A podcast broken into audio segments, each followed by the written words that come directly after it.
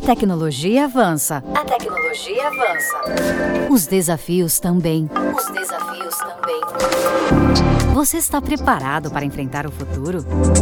Edge Computing, cinco G, cidades inteligentes, realidade aumentada, internet das coisas. Estes são os E D Digitalks. Soluções de continuidade digital. Satisfazer a demanda de dados.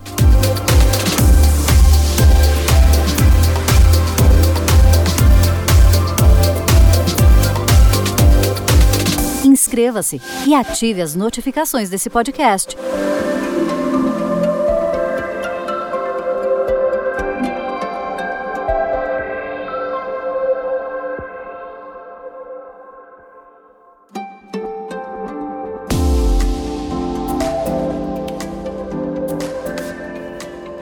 Olá, este é um novo episódio dos E D Digitalks e hoje nós vamos falar sobre as soluções para um data center de alto desempenho.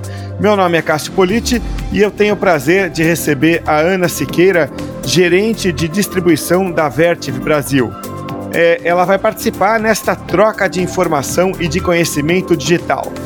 Você seja muito bem-vindo, aumente o volume do seu telefone ou do seu dispositivo por onde você nos ouve e que nada interrompa este podcast a partir de agora. Ana, vamos direto então ao assunto. O que é preciso considerar na hora de desenvolver um data center de alto desempenho, hein, Ana? Quando falamos de alto desempenho nos data centers, é muito comum que seja pelo enfoque do mundo de T I.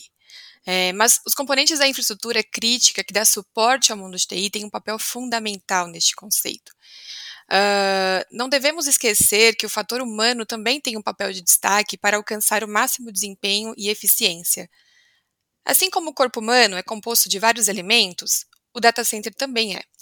Não importa o seu tamanho nem sua aplicação, um elemento sozinho não é suficiente e precisa alcançar uma perfeita sinergia entre os muitos componentes e sistemas para obter um data center de alto desempenho.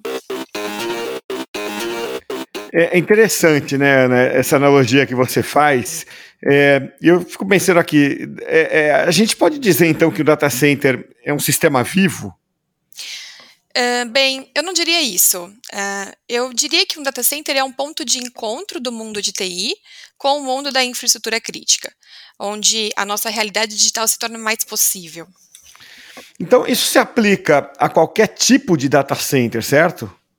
Sim, uh, para todos eles, uh, core, cloud, colocation, edge, todos com uma grande variedade de componentes e subsistemas que formam uh, um só grande sistema capaz de atender às expectativas de flexibilidade e desempenho com a sua máxima eficiência. E, Ana, como foi o crescimento dos data centers de Edge? Ótimo que você mencione sobre isso. Durante os últimos anos, a computação no Edge da rede, conhecida como Edge Computing, se converteu em uma das tendências mais comentadas na área de informática. E com razão. Por exemplo, para dois mil e vinte e um, a Cisco estimava que o número de dispositivos conectados às redes I P equivaleria ao triplo da população mundial. Além disso, se calcula que o tráfego de I P móvel se multiplicará por sete.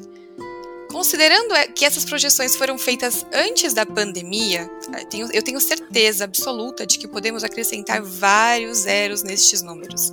E com certeza, considerando que os data centers da Edge se consolidem. Então, Ana, dá para dizer que a nova normalidade gerou um desafio para os data centers de Edge? Óbvio que sim. A nova normalidade obrigou muitas empresas a, a reconsiderarem suas estratégias de transformação digital. É, a demanda digital aumentou muito em uma ampla variedade de setores, como bancos, serviços alimentícios, assistência médica, entre outros. E o que aconteceu com as empresas que já tinham adotado a digitalização? Aquelas que já tinham adotado a digitalização em suas estratégias empresariais aproveitaram suas fortalezas e assumiram a dianteira. Enquanto aquelas que estavam nas primeiras etapas de adoção estão aumentando seus investimentos de forma repentina. Então, reconhecer o papel que o mundo dos data centers tem na resiliência operacional é um passo importante para garantir a continuidade no cenário atual, que é imprevisível.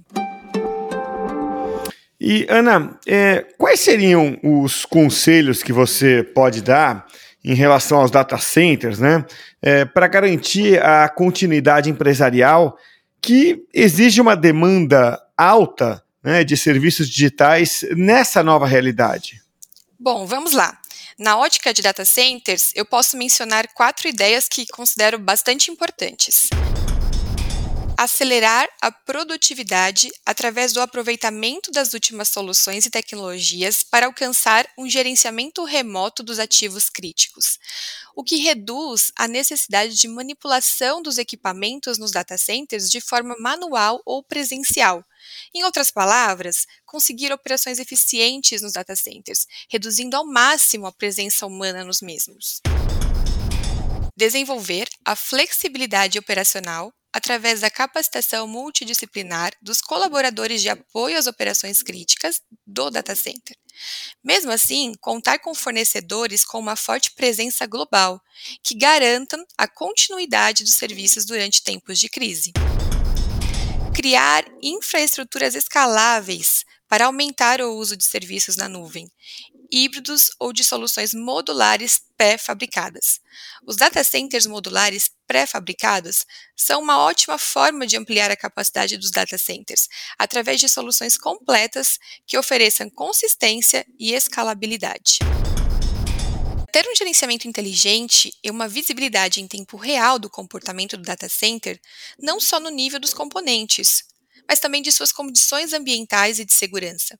O acesso à informação em tempo real é vital durante uma crise, já que é essencial para a oportuna identificação e resolução de problemas de infraestrutura que podem afetar a disponibilidade. Contar com as ferramentas e os parceiros adequados é fundamental para garantir que a sua empresa possa melhorar e sair de qualquer crise mais forte do que antes. A gente está caminhando para o final aqui, mas antes eu quero esclarecer uma dúvida, Ana. Quais benefícios a gente obtém ao falar sobre eficiência e inteligência em um data center? Sem dúvida alguma, o tema da eficiência representa um benefício econômico bastante significativo. Mas, além disso, e não menos importante, está o benefício aos recursos naturais. Ou seja, ser amigo ao meio ambiente é uma necessidade real. E em relação à inteligência por trás do data center relativa à infraestrutura crítica, eu ressalto a importância das análises preditivas em tempo real e geração de tendências de comportamento. Os grandes avanços na inteligência artificial, no nível do aprendizado da máquina e aprendizado profundo, entre outras áreas, não somente trazem benefícios sob a ótica analítica, mas também dão suporte à confiança à tomada de decisões dos sistemas autônomos capazes de gerenciar o data center, como uma margem de erro cada vez menor e com uma confiança que tende a cem por cento. Hoje em dia, é uma necessidade de contar com equipamentos, componentes e subsistemas inteligentes nos data centers, U P S, ares condicionados, R P D Us, sensores uh, de todos os tipos, câmeras e controles de acesso, entre muitos outros. Eles devem ser capazes de não apenas cumprir a função para a qual foram criados, mas principalmente fazê-lo de forma inteligente e flexível. Somente assim poderíamos falar de alto desempenho. E a Vertiv não apenas lhe oferece esses tipos de solução, mas também o acompanha para que esse mundo digital nunca se detenha.